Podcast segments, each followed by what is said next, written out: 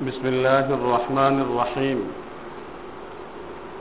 الحمد لله. الحمد لله نحمده ونستعينه ونستغفره ونؤمن به ونتوكل عليه. ونعوذ بالله من شرور أنفسنا ومن سيئات أعمالنا. من يهده الله فلا مضل له ومن يضلل فلا هادي له. وأشهد أن لا إله إلا الله وحده لا شريك له. وأشهد أن محمدا عبده ورسوله. صلى الله تعالى عليه وعلى آله وأصحابه أجمعين. أما بعد فأعوذ بالله من الشيطان الرجيم. بسم الله الرحمن الرحيم. اليوم أكملت لكم دينكم وأتممت عليكم نعمتي ورضيت لكم الإسلام دينا. فقد قال رسول الله صلى الله عليه وسلم كل أمتي يدخلون الجنة إلا من أبى. قيل ومن يأبى يا رسول الله؟ قال من أطاعني دخل الجنة ومن عصاني فقد أبى. اللهم صل على محمد وعلى آل محمد كما صليت على إبراهيم وعلى آل إبراهيم إنك حميد مجيد. اللهم بارك على محمد وعلى آل محمد كما باركت على إبراهيم وعلى آل إبراهيم ইন্নাকা হামিদুম মজিদ। সম্মানিত উপস্থিতি, আল্লাহ সুবহানাহু ওয়া তাআলার লাখো কোটি শুকরিয়া। মহান আল্লাহ রব্বুল ইজ্জত আমাদেরকে আগে আগে মসজিদে আসার তৌফিক দান করেছেন। শুকরিয়া আদায় করি বলি আলহামদুলিল্লাহ। সম্মানিত উপস্থিতি, আমাদের আজকের আলোচনাটি বিগত আলোচনার সমাপ্তি। গত সপ্তাহে যে বিষয়টি শুরু হয়েছিল, তা অসম্পূর্ণ থেকে যায়। প্রতিশ্রুতি ছিল যে আল্লাহ তৌফিক দিলেন। আগামী সপ্তাহে আমরা এই সপ্তাহের আলোচনার পরিসমাপ্তি টানার চেষ্টা করব। তো আজকের আলোচনা বুঝতে হলে গত সপ্তাহের আলোচনাটি আমাদের স্মরণে আনা দরকার। তাহলে এই সপ্তাহের আলোচনা বুঝতে সহজ হবে। গত সপ্তাহের আলোচনার সার সংক্ষেপ এই, আল্লাহ তালা মানুষ পৃথিবীতে পাঠিয়েছেন তার এবাদত করার জন্যে। মানুষ তার দায়িত্ব পালন করলে আল্লাহ তালা প্রতিশ্রুতি দিয়েছেন, মৃত্যু পরবর্তীকালীন জীবনে সুখময় জান্নাত অনন্ত অসীম কালের জন্য আল্লাহ তাকে দান করবেন। পাশাপাশি অন্য আয়াতে এসেছে, আল্লাহ সুবাহান মৃত্যু এবং জীবন এই দুটি সৃষ্টি করে এই পরীক্ষা নিতে চান, লিয়াবলুয়াকুম আইয়ুকুম আহসানু আমালা, যে তোমাদের মাঝে আমল করার ক্ষেত্রে উত্তম আমল উপস্থাপন করতে পারে কে? এই বিষয়টি আল্লাহ পরীক্ষা করবেন। এবাদত এর জন্য পৃথিবীতে মানুষ এসেছে আর এ আয়াত আল্লাহ তালা এই আমল দিয়ে মানুষকে পরীক্ষা করবেন। তো আমল উত্তম হওয়ার জন্যে যে জিনিসটি মানুষের জন্য অপরিহার্যভাবে কবুল করতে হবে তা হচ্ছে যে একটি আমল আল্লাহর কাছে যেই প্রক্রিয়ায় গ্রহণযোগ্য হবে সেই প্রক্রিয়া অবলম্বন করা। আর সেটি হলো প্রথমত তার নিয়ত পরিশুদ্ধ করতে হবে। আল্লাহর সন্তুষ্টির উদ্দেশ্যে আমলটি সম্পাদিত হতে হবে, যাকে আমরা ইসলামী পরিভাষায় ইখলাস বলে থাকি। দ্বিতীয়, আমল কবুল এবং গ্রহণযোগ্য হওয়ার জন্যে এবং সুন্দর হওয়ার জন্যে।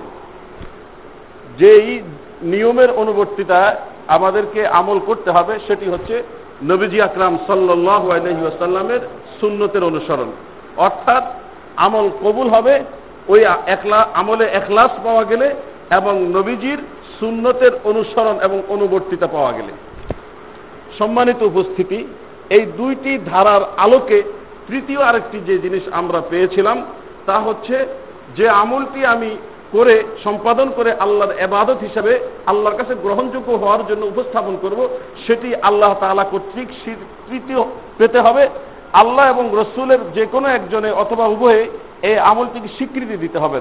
অর্থাৎ আবাদতটি আবাদত হিসাবে কবুল হওয়ার জন্য দুইটি শর্তের পাশাপাশি সম্পূরক শর্ত হিসাবে যেটি হলো, তা হচ্ছে আমলটি স্বীকৃত হতে হবে। সম্মানিত ভাইরা, এরপরে আমরা জেনেছিলাম যে ইসলাম পরিপূর্ণ ধর্ম। সব বিষয়ে এই ইসলামে সম্পূর্ণভাবে মানুষের চলার জন্য যা প্রয়োজন তা দেয়া আছে এবং এবাদত করার জন্য মানুষের যা করণীয় তাও দেওয়া আছে। ফলে শরীয়তের যে কোনো একটি বিষয় সম্পাদনের জন্যে বাহিরে যাওয়ার কোনো সুযোগ নাই এবং আল্লাহর আনুগত্য প্রকাশ করে এবাদতের মাধ্যমে আল্লাহর আনুগত্য প্রকাশ করার জন্যে বাহিরে যাওয়ার তার কোনো সুযোগ নেই। কারণ পরিপূর্ণ জিনিসের ভিতরে অন্য একটি জিনিস প্রবেশ করানো সম্ভব না। জোর করে প্রবেশ করাতে গেলে ওই জিনিসটিও নষ্ট হয় এবং যা প্রবেশ করানো সেটাও গ্রহণযোগ্য হয় না, কবুল হয় না। শরীয়তের এবাদতের ক্ষেত্রে অতিরিক্ত যে জিনিসগুলো, তাকে শরীয়তের পরিভাষায় বলা হয় বেদাত। বেদাতের সংজ্ঞার আমরা জেনেছিলাম সবের উদ্দেশ্যে এবাদত হিসাবে মানুষ যে কাজটি সম্পন্ন করে। আর এই কাজের পিছনে কোরআন অথবা হাদিস এর কোনো দলিল নাই। একে বলা হয় বেদাত। মা উহদিসা ফি দিন ওয়ালাইসা লাহু আসলুন আমুন ওয়ালা খাসুন ইয়াদুল্লু আলাই আল্লাহর ধর্মে একটা নতুন জিনিসের প্রবর্তন করা যেই নতুন জিনিসকে সমর্থন করে না ব্যাপক ভিত্তিক কোন দলিল আছে, মূলনীতির আওতায় পড়ে, না নির্দিষ্ট কোন মূলনীতি তার জন্য আছে। বুঝা গেল, প্রত্যেক নতুন জিনিস বেদাত না। এমন জিনিসকে বেদাত বলা হবে যা মানুষ এবাদত হিসেবে সম্পাদন করবে সবের আশায়। আর যার পিছনে যার সমর্থনে কোন দলিল নেই, না কোরআনের দলিল আছে, না হাদিসের দলিল আছে। তৃতীয় বিষয়, শরীয়তের মূলনীতি চারটি। কোরআন, হাদিস, এজমা, সহি কিয়াস। মানুষ এবাদত হিসেবে যা সম্পন্ন করে, তার কিছু সম্পর্ক আছে আমলের সাথে, কিছু আছে আকিদার সাথে। আমল প্রমাণিত হওয়ার জন্যে কোরআনের আয়াত লাগবে। কোরআনের আয়াত পাওয়া না গেলে হাদিস লাগবে। এই হাদিস সব হাদিসের মাধ্যমেই কোনো এবাদত বা কোনো আমল পালনযোগ্য হিসাবে বিবেচিত হবে না যে কোনো হাদিসের মাধ্যমেই। বরং সহি হাদিস পাওয়া গেলে ওই আমলটি সম্পাদনযোগ্য বলে বিবেচিত হবে। এবং নির্ধারিত শর্তের আলোকে সম্পাদন করলে কবুল হওয়ার আশা করা যাবে। আকিদের ক্ষেত্রে ঠিক একই মূলনীতি। এরই আলোকে আমরা জেনেছিলাম যে কোরআন যেভাবে অবতীর্ণ হয়ে আমাদের কাছ পর্যন্ত পৌঁছেছে, ঠিক এইভাবে এখনও পর্যন্ত অপরিবর্তিত অবস্থায় আছে। কেয়ামত সংঘটিত হওয়ার আগ পর্যন্ত এই কোরআন অপরিবর্তিত অবস্থায় থাকবে বলে আল্লাহ তালা প্রতিশ্রুতি দিয়েছেন। হাদিস বর্ণনাকারীর মাধ্যমে হাদিস লেখা হওয়া, লিখিত হওয়া পর্যন্ত, বর্ণনাকারীর মাধ্যমে রসুল থেকে লিখিত হওয়া পর্যন্ত পৌঁছেছে। কোন কোন হাদিসের ক্ষেত্রে দুই, তিনজন বর্ণনাকারী, কোন কোন হাদিসের কাছে এরও বেশি, কোন কোন হাদিসের ক্ষেত্রে এরও কম। এই বর্ণনাকারীর ক্ষেত্রে রাসুল থেকে সর্বপ্রথম সাহাবি সাহাবিদের থেকে যারা শুনেছেন তারা। এরপরে যে ইমাম বুখারি, ইমাম মুসলিম, অর্থাৎ তাদবিন হাদিস হাদিস যখন লিখিত হয়, এর যুগ পর্যন্ত এর মাঝে এক, দুই, তিনটি মাধ্যম, অসেতার মাধ্যমে হাদিস পৌঁছেছে। সাহাবিদের ক্ষেত্রে কারও কোনো বিতর্ক নেই। সাহাবিরা সকল নির্ভরযোগ্য, সকলেই অদুল এদের আদালত নিয়ে এবং রাবির শর্ত পূরণের, শর্ত রাবি গ্রহণযোগ্য হওয়ার জন্য যেসব শর্তাবলী ধার্য করা হয়েছে প্রত্যেকটি সাহাবির ভিতরে সকল শর্তাবলী বিদ্যমান। রাবিদের, সাহাবিদের পরে যে সমস্ত রাবি, এ সমস্ত রাবিদের শর্তের, শর্তাবলীর ক্ষেত্রে একাধিক অথবা এক শর্তের অনুপস্থিতির কারণে রাবি অগ্রহণযোগ্য হয়ে যায়। বর্ণনাকারী অগ্রহণযোগ্য হয়ে যায়। বর্ণনাকারীর অগ্রহণযোগ্যতার কারণে ওই হাদিসটিও অগ্রহণযোগ্য হয়ে যায়। সে হিসাবে বর্ণনাকারীর অবস্থার আলোকে কিছু হাদিসকে সহি বলা হয়, কিছু হাদিসকে জরিফ বলা হয়। এই পর্যন্ত মোটামুটি আমরা গত সপ্তাহের আলোচনা শুনেছিলাম। আমরা উদাহরণের মাধ্যমে বুঝেছিলাম কীভাবে একটা সংগঠিত ঘটনা, ঘটে যাওয়া ঘটনা, কীভাবে তার গ্রহণযোগ্যতা হারায়?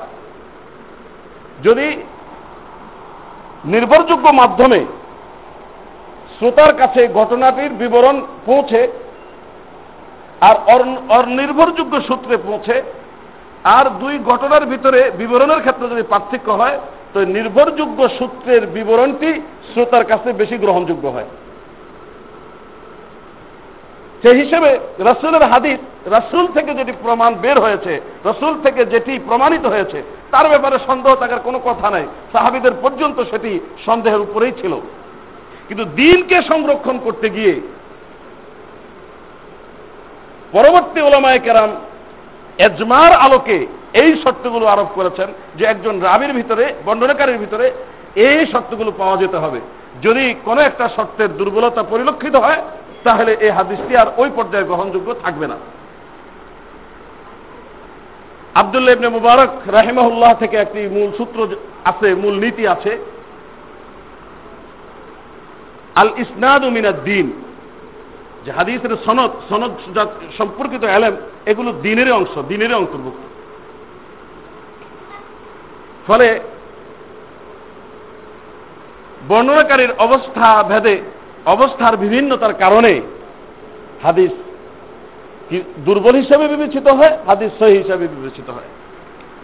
কোন আমল সম্পাদনযোগ্য হওয়ার জন্যে ওই ওই হাদিসকে সমর্থনকারী যে, ওই আমলকে সমর্থনকারী হিসেবে যে হাদিস উপস্থাপন করা হবে, ওই হাদিসটি সহি হাদিস হিসেবে বিবেচিত হতে হবে। দুর্বল হাদিসের মাধ্যমে কোনো আমল প্রমাণিত হবে না। কথা বুঝে আসলো? ভাই, আমার কথা বুঝে আসতেছে।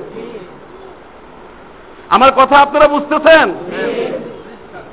আলহামদুলিল্লাহ, এবারে না বুঝে আসলে আপনারা বুঝতেছেন। বন্ধুরা, আমার হাদিস সহি হয় যে কয়েকটি শর্তের আলোকে এগুলো বিষয়ে আমরা একটু টাচ নিয়েছিলাম। আজকে শুনব হাদিস, সহি হাদিস কয়েক প্রকার। তার মধ্যে এক প্রকার আছে সহিহ লি জাতিহি, সহিহ লি গাইরিহি হাসান লি জাতিহি, হাসান লি গাইরিহি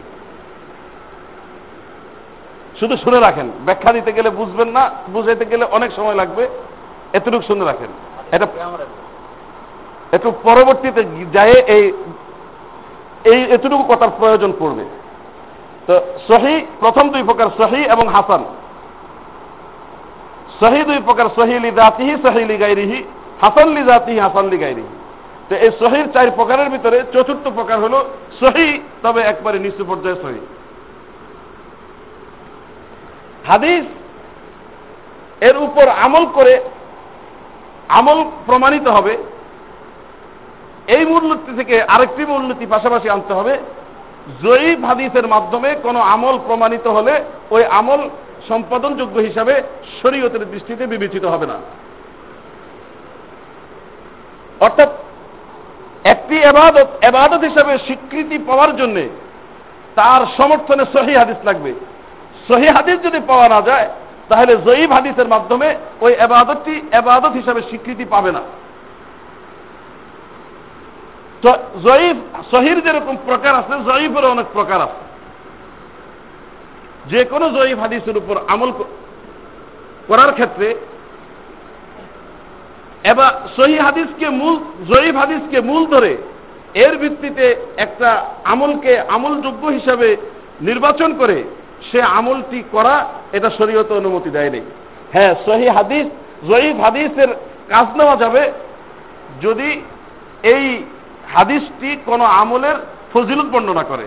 তাহলে এই আমলটির ফজিলত এই সহি জয়ীফ হাদিসের মাধ্যমে গ্রহণ করা যায়।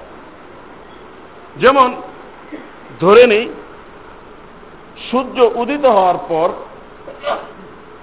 নির্দিষ্ট একটা সময়ের পর দুই রাকাত নামাজ পড়লে একটি আরবি গুলাম আজাদ করার সব আল্লাহ তালা দান করেন। এই দুই রাকাত নামাজ এটি প্রমাণিত হওয়ার জন্যে প্রথমে একটি হাদিস লাগবে যে হাদিসের মাধ্যমে এই দুই রাগাত নামাজ প্রমাণিত হয়েছে। এরপরে গোলাম আজাদ করার যে স্বভাব পাওয়া যায়, এটা একটা ফজিলত বর্ণনা করা হয়েছে, এই আমলের মর্যাদা বর্ণনা করা হয়েছে। এই ফজিলত বর্ণনাকারী এই হাদিসটি যদি জয়ীফ হয়, তাহলে এই হাদিসকে গ্রহণ করা যাবে যদি ওই দুই রাকাত আগে সহি হাদিসের দ্বারা প্রমাণিত হয়।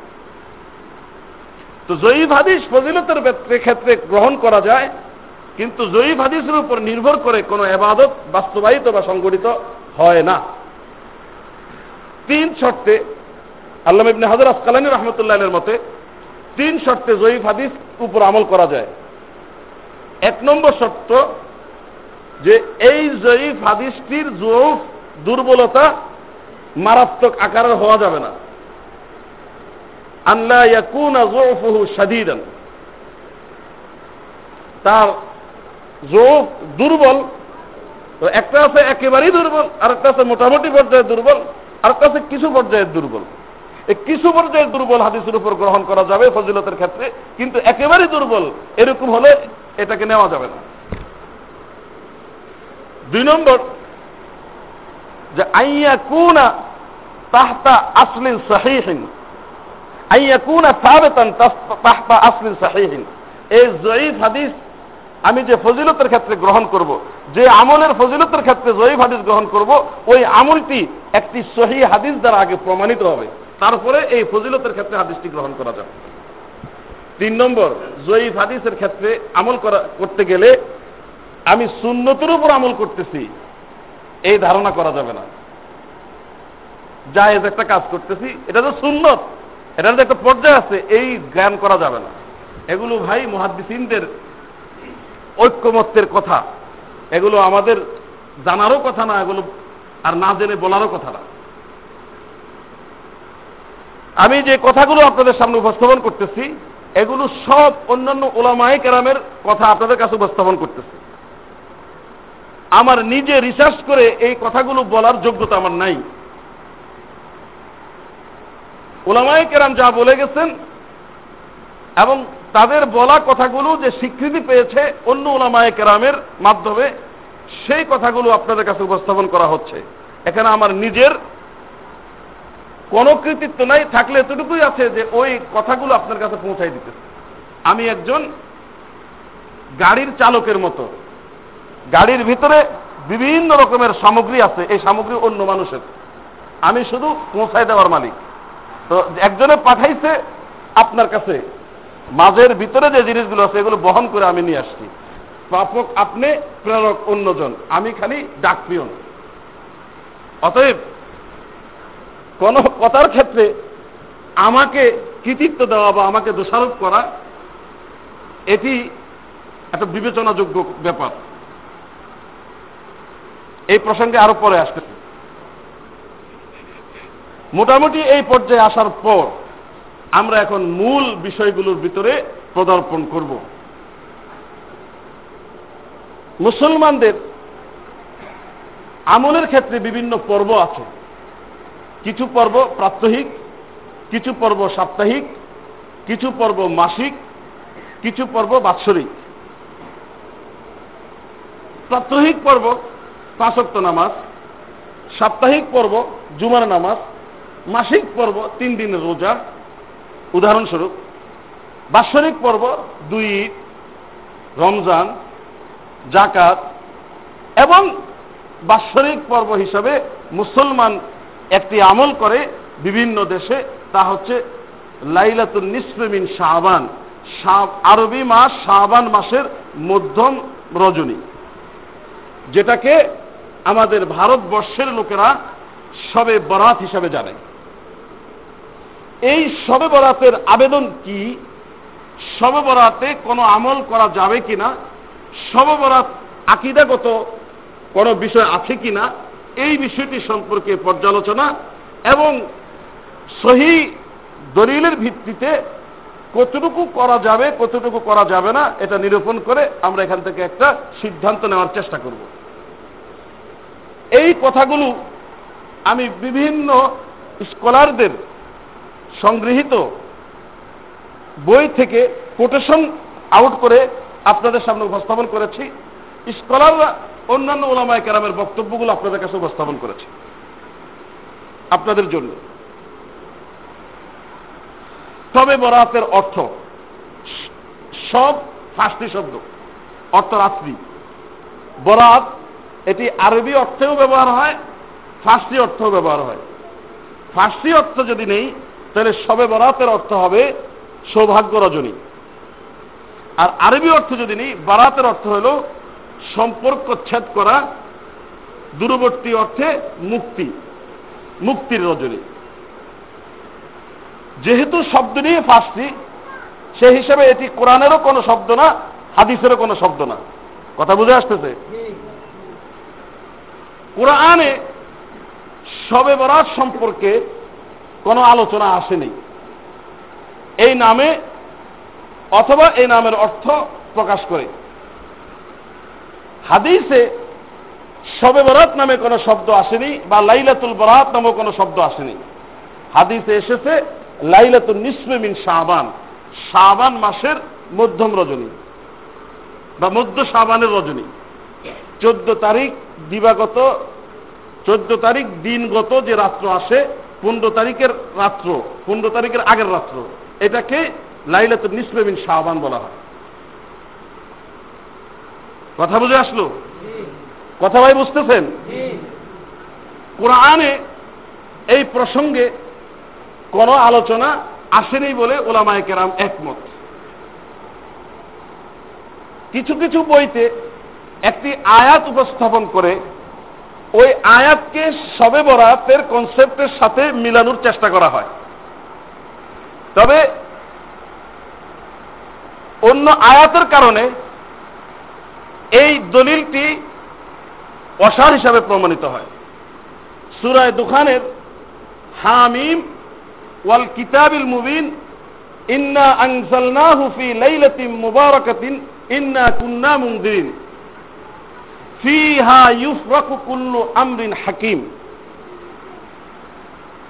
সুস্পষ্ট কিতাবের কসম, নিশ্চয়ই আমি এই কিতাব অবতীর্ণ করেছি বরকতময় রজনীতে।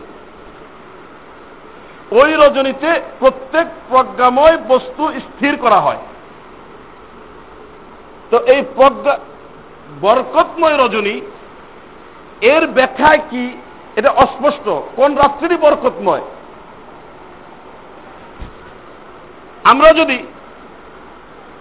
সাধারণ জ্ঞান রাখি, তাহলে সাধারণ জ্ঞানের আলোকে একটি প্রশ্ন আপনাদের কাছে উপস্থাপন করা হচ্ছে, এই কোরআন রমজান মাসে নাজিল হয়েছে না রমজানের বাহিরে নাজিল হয়েছে?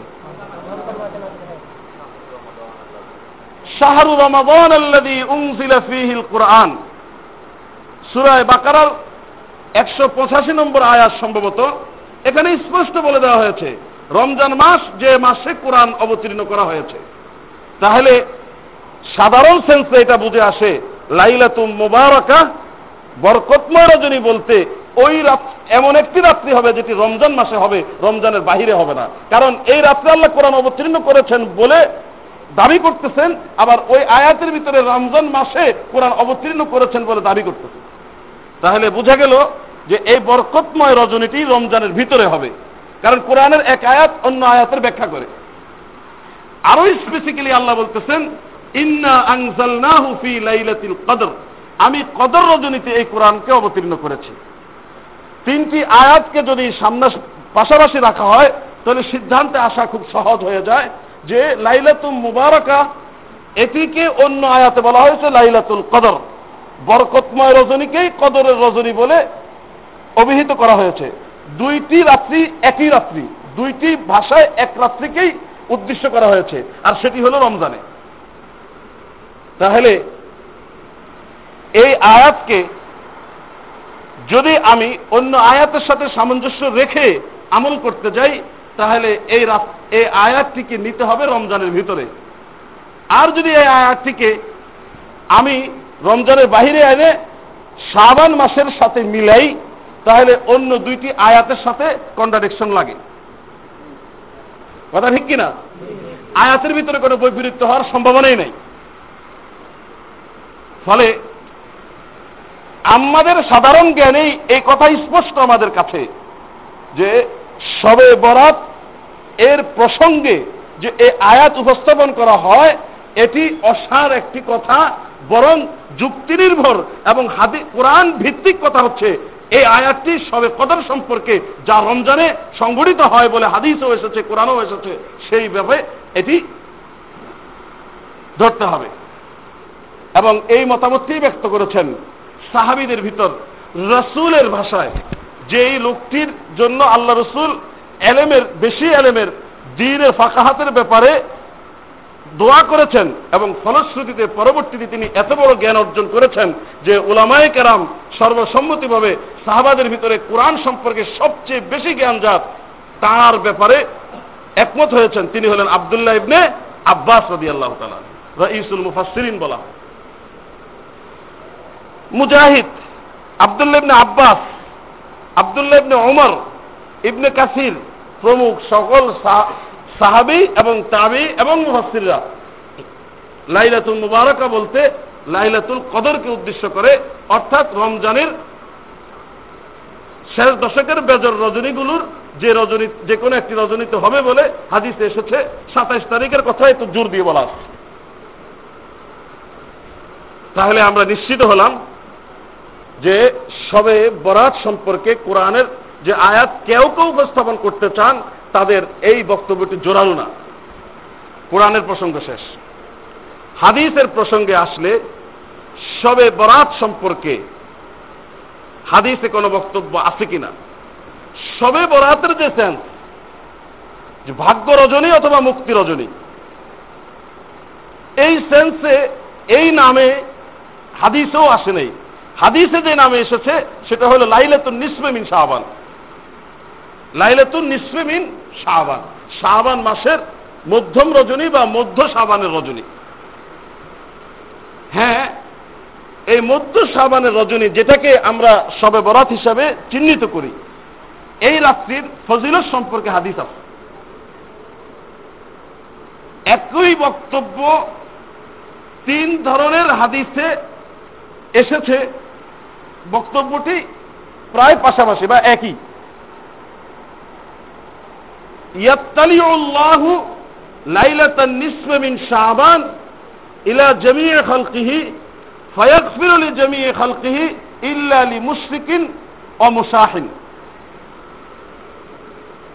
মধ্য রজনীতে আল্লাহ তার মাখলুকাতদের প্রতি, তার বন্দাদের প্রতি বিশেষ দৃষ্টি নিবন্ধন করেন। বিশেষ দৃষ্টিতে তাদের দিকে তাকান। দুই শ্রেণির লোক ব্যতীত সকল মাখলুকাতকে আল্লাহ মাফ করে দেন।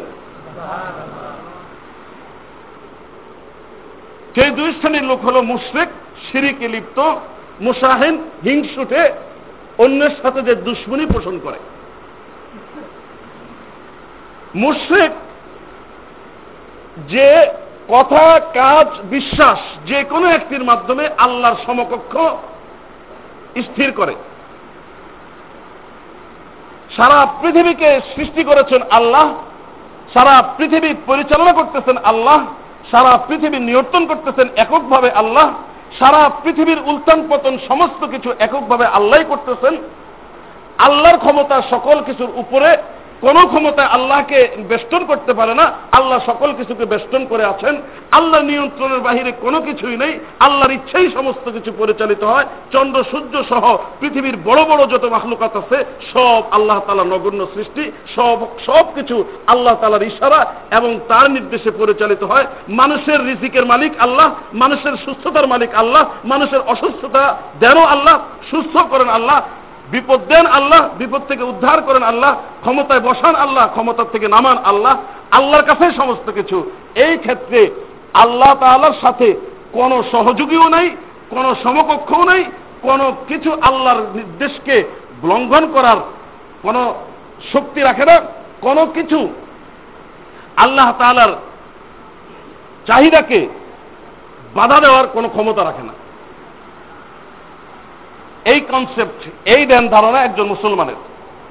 এখন কোন মুসলমান এই সমস্ত বিষয়ের যে কোনো একটির সাথে যদি গাইরুল্লাহ আল্লাহ ভিন্ন অন্য কোনো ব্যক্তি অথবা বস্তুকে ক্রেডিট দিতে যায়, তাহলে তার তহিদ একত্ববাদ বাধাগ্রস্ত হয়, সে সিঁড়িকে লিপ্ত হয়।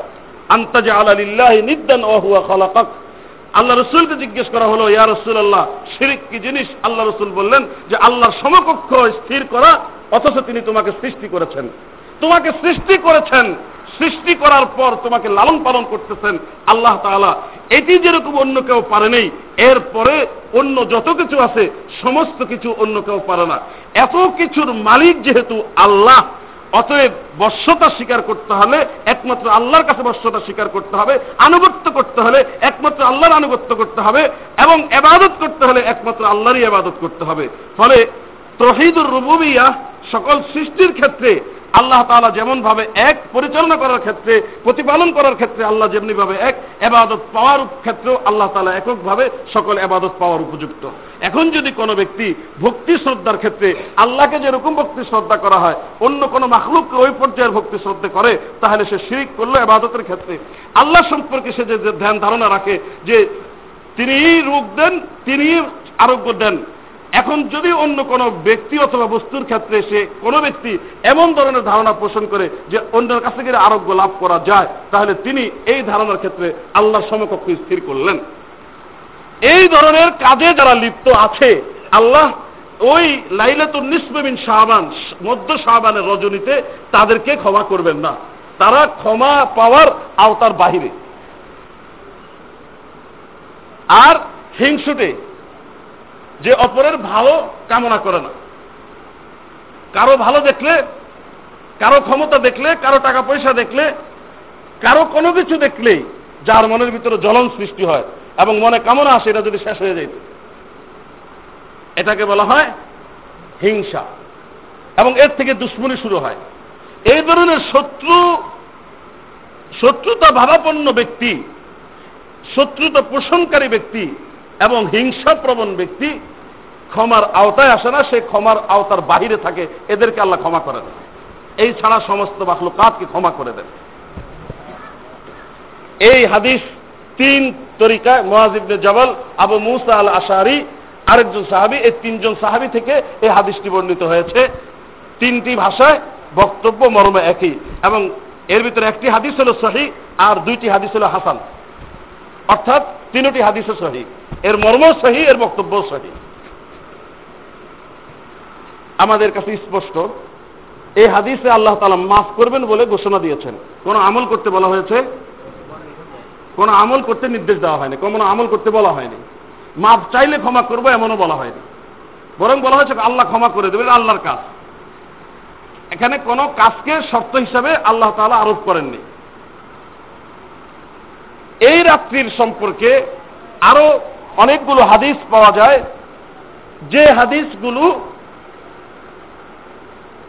বিশুদ্ধ, অশুদ্ধের মানদণ্ডে, শুদ্ধতার মানদণ্ড অতিক্রম করতে পারেনি, বরং জয়ীফ হিসেবে প্রমাণিত।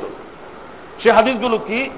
একটি হাদিস আছে হজরত আলী রাজি আল্লাহ তালানহুর থেকে আল্লাহ রসুল সাল্লাহ আলিয়াল্লাম বলেছেন, ইদা কানা নিসফু, ইদা কানা ইদা কানাত লাইলাতু নিসফু মিন শাবান فقوموا ليلة فقوموا ليلها وصوموا نهارها فإن الله تعالى ينزل ليلة النصف من شعبان من غروب الشمس إلى سماء الدنيا فيقول ألا من مستغفر فأغفر له ألا من مسترزق فأرزق له فأرزقه إلى آخر الحديث আলী রাজি আল্লাহ তালানুর থেকে বর্ণনা নবী আকরাম সাল্লাহ সাল্লাম বলেন, যখন শাবান মাসের মধ্যম রজনী হবে, তখন তোমরা রাতভর রাতে আবাদত করো এবং দিনে রোজা রাখো।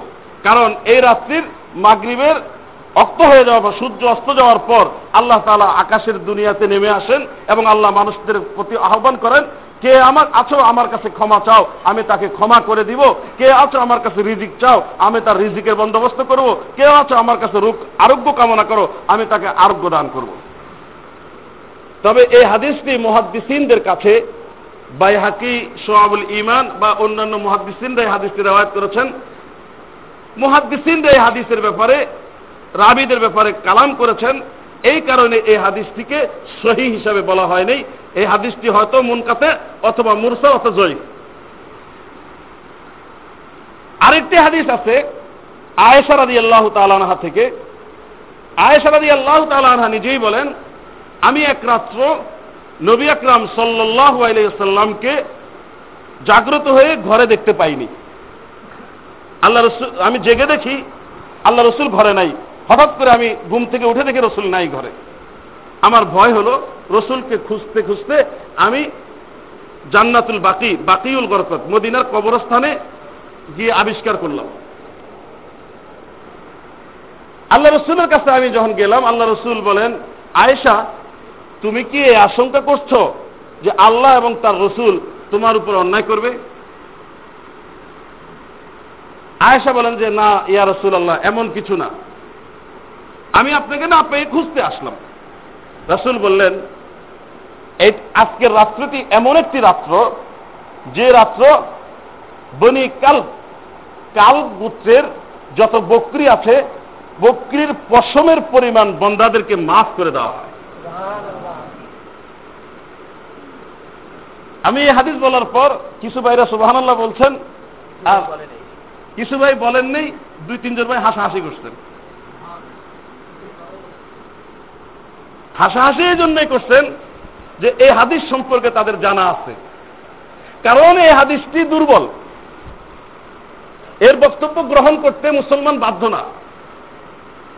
এবং এই বক্তব্যের উপরে নির্ভর করে, এই হাদিস দুর্বল হাদিসের উপর নির্ভর করে আগের সূত্র আমাদের জানা আছে। এই সূত্র অনুপাতে আমলযোগ্য হিসেবে বিবেচিত হবে না। এ কারণে তারা হাসাহাসি শুরু করছে সম্মানিত উপস্থিতি এই হাদিসের ভিতরে আবু সাবুরা নামে একজন রাবি আছে, ইমাম তিরমিজির বক্তব্য।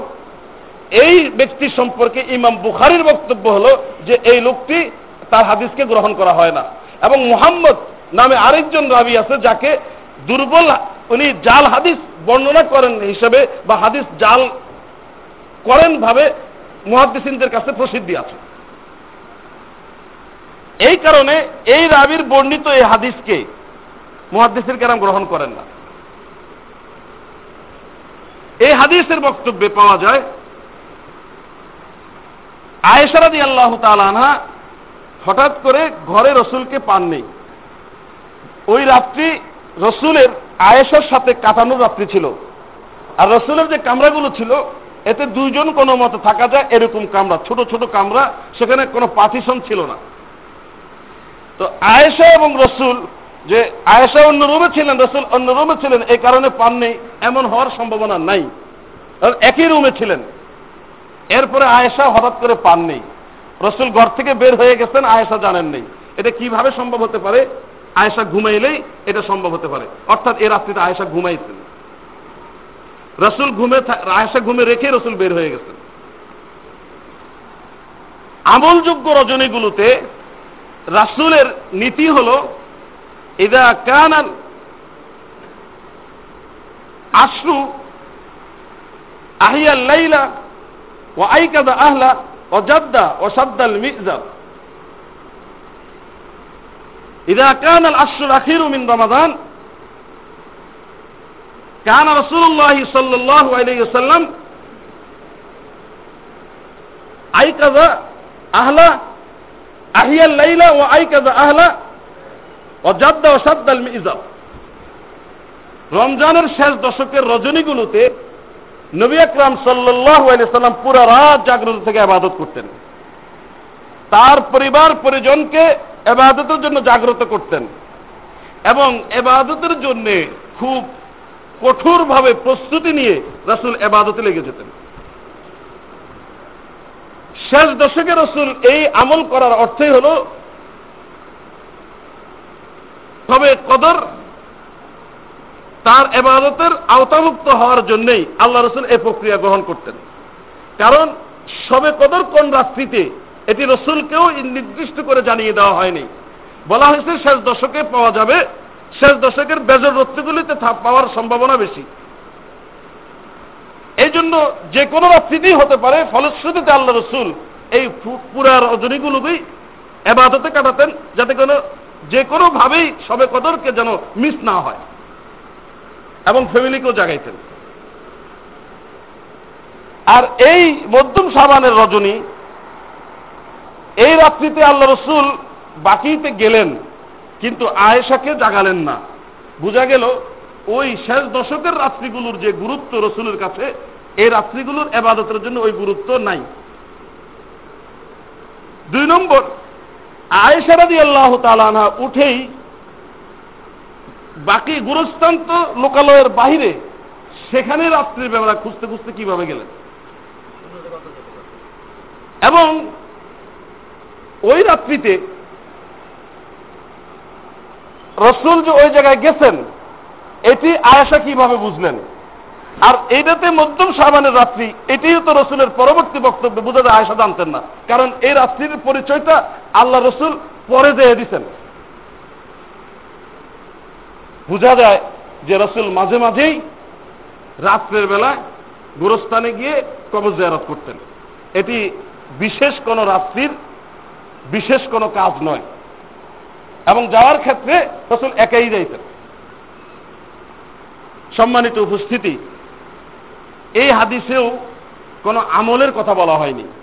বলা হয়েছে, আল্লাহ তালা মাফ করে দেন, যেটা সহি হাদিসের ভিতরে পাওয়া গেছে। আলী রাজি আল্লাহ তালানুর হাদিসে শুধু রাত্রে আবাদত এবং দিনের রোজা রাখার কথা বলা হয়েছে। এই আলোচনায় আমরা এই সিদ্ধান্তে আসতে পারি যে এই শাহবান মাসের মধ্যরাত্রিতে আল্লাহ তাআলা তার মুশরেক এবং হিংসুক, শত্রুতা ভাবাপন্ন ব্যক্তি এই দুই শ্রেণির লোক ছাড়া বাকি সকল মানুষকে মাফ করে দেন।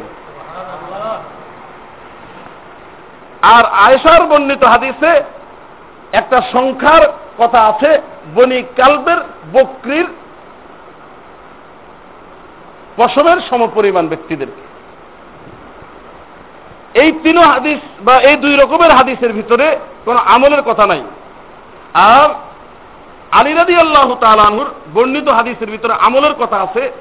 আলিরাদি আল্লাহ তালানু বর্ণিত হাদিসটি দুর্বল মুহাদ্দিসিনদের কাছে। আর দুর্বল হাদিসে কোনো আমল প্রমাণ করলে ওই আমলটি ততক্ষণ পর্যন্ত গ্রহণ করা যায় না। যতক্ষণ পর্যন্ত ওই আমলটি অন্য কোনো সহি হাদিস দ্বারা প্রমাণিত না হয়। এটা হলো মহাদ্দিসিনে কেরামের রীতি। তারপরেও যদি যে আমলের কথা বলা হয়েছে, শুধু রাত্রে জাগ্রত থাকতে বলা হয়েছে, কুমু, এটার অর্থ হলো কিয়াম। তোমার কিয়াম করো, আর কিয়ামুল্লাইলের অর্থ হলো নামাজে রাত্র অতিবাহিত করা। আর দিনে রোজা রাখতে বলা হয়েছে। এবার আমরা আসব সবে বরাতে। বর্তমানে আমাদের দেশ সহ যে সমস্ত দেশে সবে বরাত হিসাবে উদযাপন করা হয়, তাদের আমলগুলো কি? সাধারণ মুসলমানদের ধারণা এই রাত্রে আল্লাহ তালা ভাগ্য নির্ধারণ করে আগামী এক বছরে কারা মারা যাবে এবং কারা জন্মগ্রহণ করবে, এগুলো স্থির করে। এই ধারণা মানুষের ভিতরে আছে। এই রাত্রিতে বিভিন্ন এবাদত বন্দিগি উপাসনালয়, মসজিদ সহ বিভিন্ন মাজার এবং গোরস্থানকে সজ্জিত করা হয়, লাইটিং করা হয়, বিভিন্নভাবে এই রাত্রিকে উপলক্ষ করে? রাত্রে মানুষ জমায়েত হয়, মসজিদে আসে, মসজিদে এসে একত্রিত হয়, নামাজ পড়ে, বিভিন্ন রকমের নামাজ। কয়েক একশো টাকাত পড়ে, কেউ কম, কেউ বেশি, অর্থাৎ জাগ্রত থেকে নামাজে কাটায়, কেউ বিভিন্ন রকমের মিলাদ মাহফিলে অন্তর্ভুক্ত হয়, কেউ দোয়া করে, ইত্যাদি ইত্যাদি। আবার দিনে আরেকটি প্রচলিত আমল হচ্ছে, রুটি বানানো হয়, হালুয়া বানানো হয়, সেটি পাড়া প্রতিবেশী গরিব মিসকিনদের কাছে বিতরণ করা হয়, আবার নতুন করে শুরু হয়েছে গোষ্ঠ রান্না করা হয়। মোটামুটি এই ধরনের কাজগুলো করা হয়। সম্মানিত উপস্থিতি, আমরা যে আলোচনাগুলো এতক্ষণ শুনলাম, এই আলোচনাগুলোর আলোকে আমাদের কাছে যে জিনিসটি স্পষ্ট হওয়ার কথা তা হচ্ছে, এই যে এই রাত্রিতে মানুষের ভাগ্য নির্ধারণ করা হয়, এটি তো এই রাত্রির কথা কোরআনে বলে নেই। কোরআন বলেছে লাইলাতুল মুবারকায় লাইলাতুল কদর, অর্থাৎ রমজানের কদর রাত্রিতে। এটি হলো কোরআনের আলোচনা। তো বোঝা গেল এই আকিদাটি, আমাদের কাছে যেটা আছে, এটি কোরআনের সাথে সাংঘর্ষিক আকিদা। আর এই রাত্রিতে আমল করার ক্ষেত্রে যদি কোনো আমল করতে হয়, তাহলে যে আমলগুলো আমরা করি, মসজিদ সজ্জিত করার কথা কোরআনও নাই, হাদিসও নাই। এই রাত্রিতে বা এই দিনকে উপলক্ষ করে বিশেষ খানাদানার আয়োজনের কথা কোরআনও নাই, হাদিসও নাই।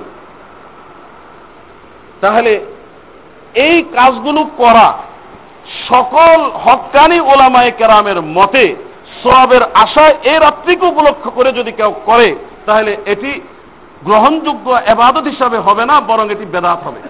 এই ব্যাপারে কারও কোনো দ্বিমত নাই। আমল করা যাবে কিনা, এই ব্যাপারে ওলামাদের দ্বিমত আছে। একদল ওলামায় কেরাম বলেন, আমল প্রমাণ করে যে সমস্ত হাদিসে, এই হাদিসগুলো দুর্বল হওয়ার কারণে, এই দুর্বল হাদিসের উপর নির্ভর করে এই হাদিসগুলোর, এই আমলগুলো করা যায় না, এজন্য তারা করেন না। এই ফতুয়া বিশেষ করে সৌদি আরবে প্রচলিত আছে। সৌদি আরবের সর্বোচ্চ লামা পরিষদ এই ফতুয়া দেন। এবং সাহাবায় কেরামের জিন্দিগি পর্যালোচনা করে দেখা গেছে, এই রাত্রিতে তারা এইভাবে উৎসব উদযাপন করে আমল করেছেন বলে প্রমাণ পাওয়া যায় না কিন্তু অন্য এক বড়, অন্য এক দল ওলামায় কেরাম একই বক্তব্য কয়েক হাদিসে আসার কারণে এই হাদিসটি বা এই বক্তব্য নির্ভর হাদিসগুলো বিভিন্ন বর্ণনায় পাওয়া যাওয়ার কারণে তার ভিতরে একটা শক্তি এসেছে। এই হাদিসটা আর এই হাদিসের মর্মটি আর দুর্বল থাকে নেই। এটি সহি হয়েছে। সহির মানদণ্ডে পৌঁছে গেছে। সহির মানদণ্ডে পৌঁছলেও এটি নির্ভেজাল সহি হয়নি। সহির যে চার প্রকার, একটু আগে আমরা শুনেছিলাম সহিলি জাতিহি সহিলি গাইরিহি হাসানলি জাতিহি হাসানলি গাইরিহি চতুর্থ পর্যায়ে হাসানলি গাইরিহি এর পর্যায়ে যায় পৌঁছে। অর্থাৎ এটা সহির পর্যায়ে যায় পৌঁছে। ফলে কোনো ব্যক্তি আমল করতে চাইলে সে আমল করতে পারে। এই বক্তব্যটি আমাদের ভারতবর্ষের ওলামায় কেরাম গ্রহণ করেছেন। বিশেষ করে বর্তমানের ওলামাদের ভিতরে নির্ভরযোগ্য আলেম আল্লামা তকি উসমানী, পাকিস্তানের শরিয়া আদালতের চিফ জাস্টিস এবং বড় আলেম মার্জা মানুষের সনদ হিসাবে যাকে গ্রহণ করেন তিনি এবং শাহেক আবু, আবুল ফত্তা আব্দুল গদ্দা সিরিয়ার এবং ভারতবর্ষের ওলামায় কেরাম এই বক্তব্যটিকে তারা গ্রহণ করেছেন। গ্রহণ করে তারা আমল করতে মানুষকে নিষেধ করেন না। তবে কতটুকু আমল করতে বলেন? নির্দিষ্ট কোনো আমল নাই। কোন ব্যক্তি যদি আমল করতে চায়, তাহলে এককভাবে সে আমল করবে। এবং এই আমলের পর্যায়টি কি হবে? এটি সুন্নত হিসেবেও বিবেচিত হবে না। ফরজ ওয়াজিব তো নাই মুস্তাহাব না, এটি নফল, অতিরিক্ত কাজ হিসেবে নফল। অনুমোদিত জায়েজ কেউ করলে করতে পারে। আর আমরা সকলেই জানি ওলামায়ের বক্তব্য, আমরা সকলেই জানি যে নফল এবাদত মসজিদে আদায় না করে ঘরে আদায় করা উত্তম। ফলে ওনারা এই রাত্রিতে এবাদত করলে অনুমতি দেন, তবে ঘরে ঘরে এবাদত করতে উৎসাহিত করেন। এই বক্তব্যটি যদি যে হাদিস থেকে ওনারা নিয়েছে, এই হাদিসের সাথে যদি মিলেই, তাহলে মিলে যায়। কীভাবে? রাসুল আর আয়েশা একসাথে ঘুমাইছেন। তো বোঝা গেল রসুল পুরা রাত জাগেন নেই। আয়েশা সব ঘুমাইছেন। এরপর আয়েশা ঘুমিয়েছিলেন, রাসুল বাকিতে চলে গেছেন। বোঝা গেল আয়েশাকে জাগান নেই। রসুল এককভাবে আমল করেছেন। পক্ষে বিপক্ষে অনেক কথা আছে ভাই।